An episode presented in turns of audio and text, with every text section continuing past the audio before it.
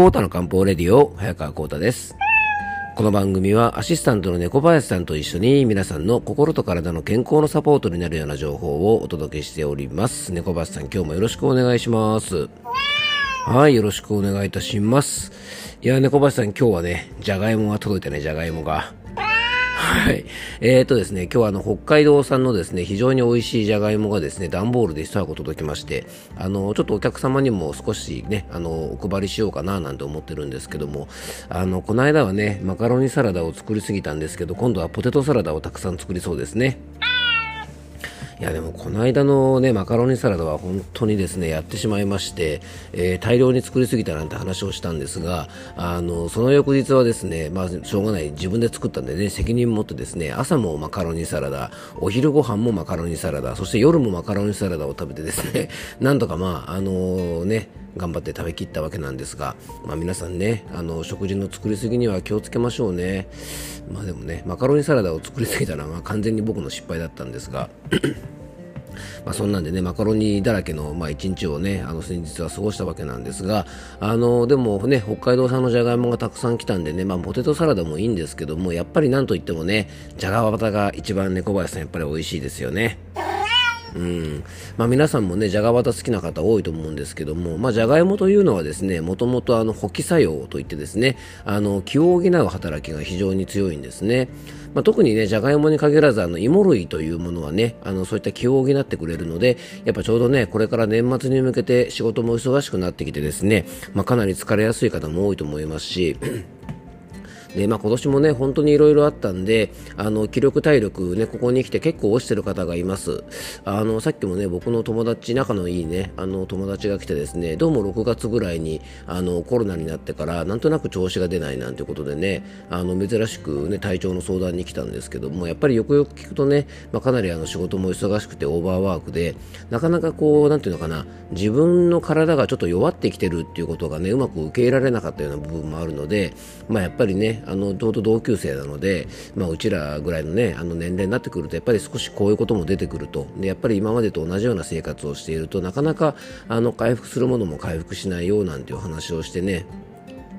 まあ、ちょっとね、漢方とかお薬とか少しね、出して渡しといたんですけども、まあ、やっぱりね、あの、これから年末にかけてって、やっぱり忙しくなってきて、なんとなくですね、気ぜわしくなってくると、まあ、これしなきゃ、あれしなきゃってことでね、あの、気持ちだけは張ってるので、なんとなくね、疲れを感じにくい。でね、その友達も言ってたのがですね、休みの日になると、もう疲れてしょうがないっていう話なんですね。だからいわゆるこう平日のね仕事をやってる時っていうのは、まあ、やる気モードになってねアドレナリンが出てますから、まあ、なんとかね仕事もやりきったりとか、まあ、一日過ごすことができるんですけどもちょっとやっぱりねこう力が抜ける、ね、休みの日になって、えーね、アドレナリンの分泌がちょっと少なめになってくると疲れがどっとやってくるということでね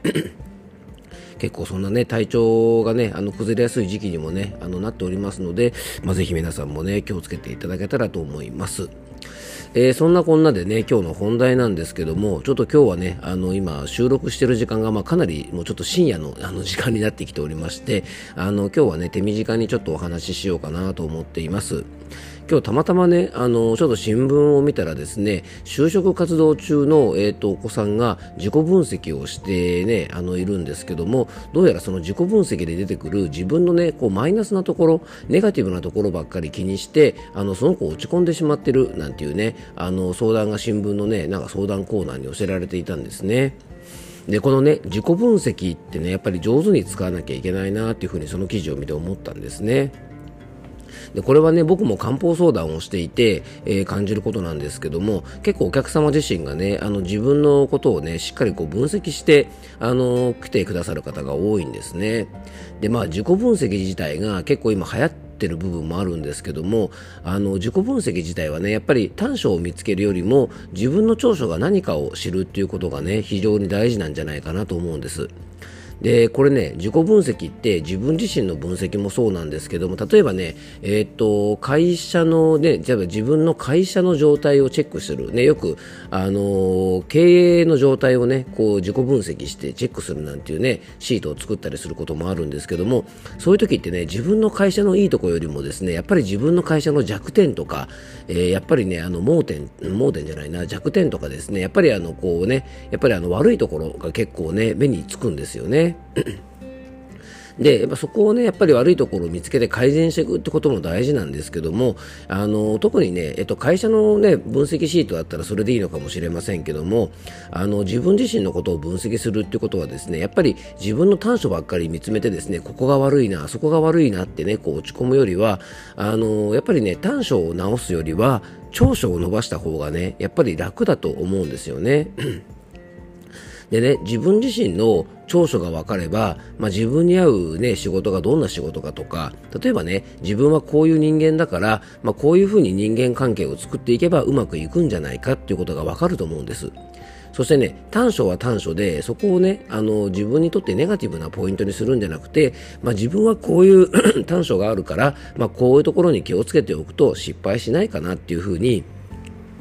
マイナスの部分もですね、使い方によってはプラスに転じることってね、いっぱいあるんですよね。なので自己分析でね、こうちょっと自分にとってマイナスなことがいろいろ目についても、それってね、結局あの、なんとかな、自信をこうなくしたりするようなものではなくて、逆にね、あの自分自身を知ることで、まあ上手にやっぱり活用しなきゃいけないと思うんですね。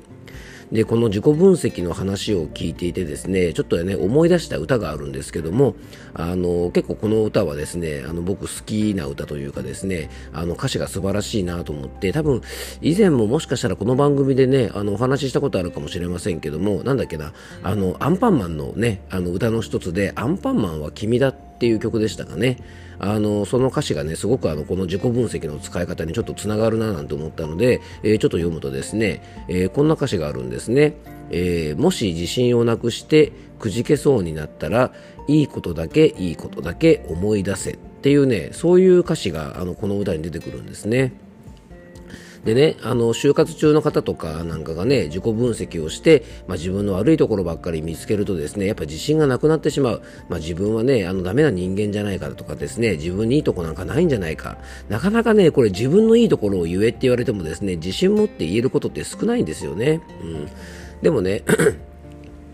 あのそそれでもですね必ず何かしら自分のいいところって必ず皆さん持ってるはずだしあのそこはね必ず自分自身では分かってるはずなのでやっぱりねもしあの自分の悪いところが見つかって自信をなくしそうになった時はあの自分のねいいことだけねいいところだけ思い出してあの明るくねあのやっぱ長所を生かすようなあの生活をちょっとしていくといいんじゃないかなと思います、えー、ちょっと今日はまとまりませんでしたが、まあ、自己分析はねあの自分のいいところを上手に使って、まあ、プラスの方にね活用しましょうねというお話をさせていただきました。えー、少しの皆さんのね、あの心の健康につながると嬉しいなと思います。えー、今日も聞いていただきありがとうございます。どうぞ素敵な一日をお過ごしください。漢方専科サータ薬房の早川幸太でした。では、また明日。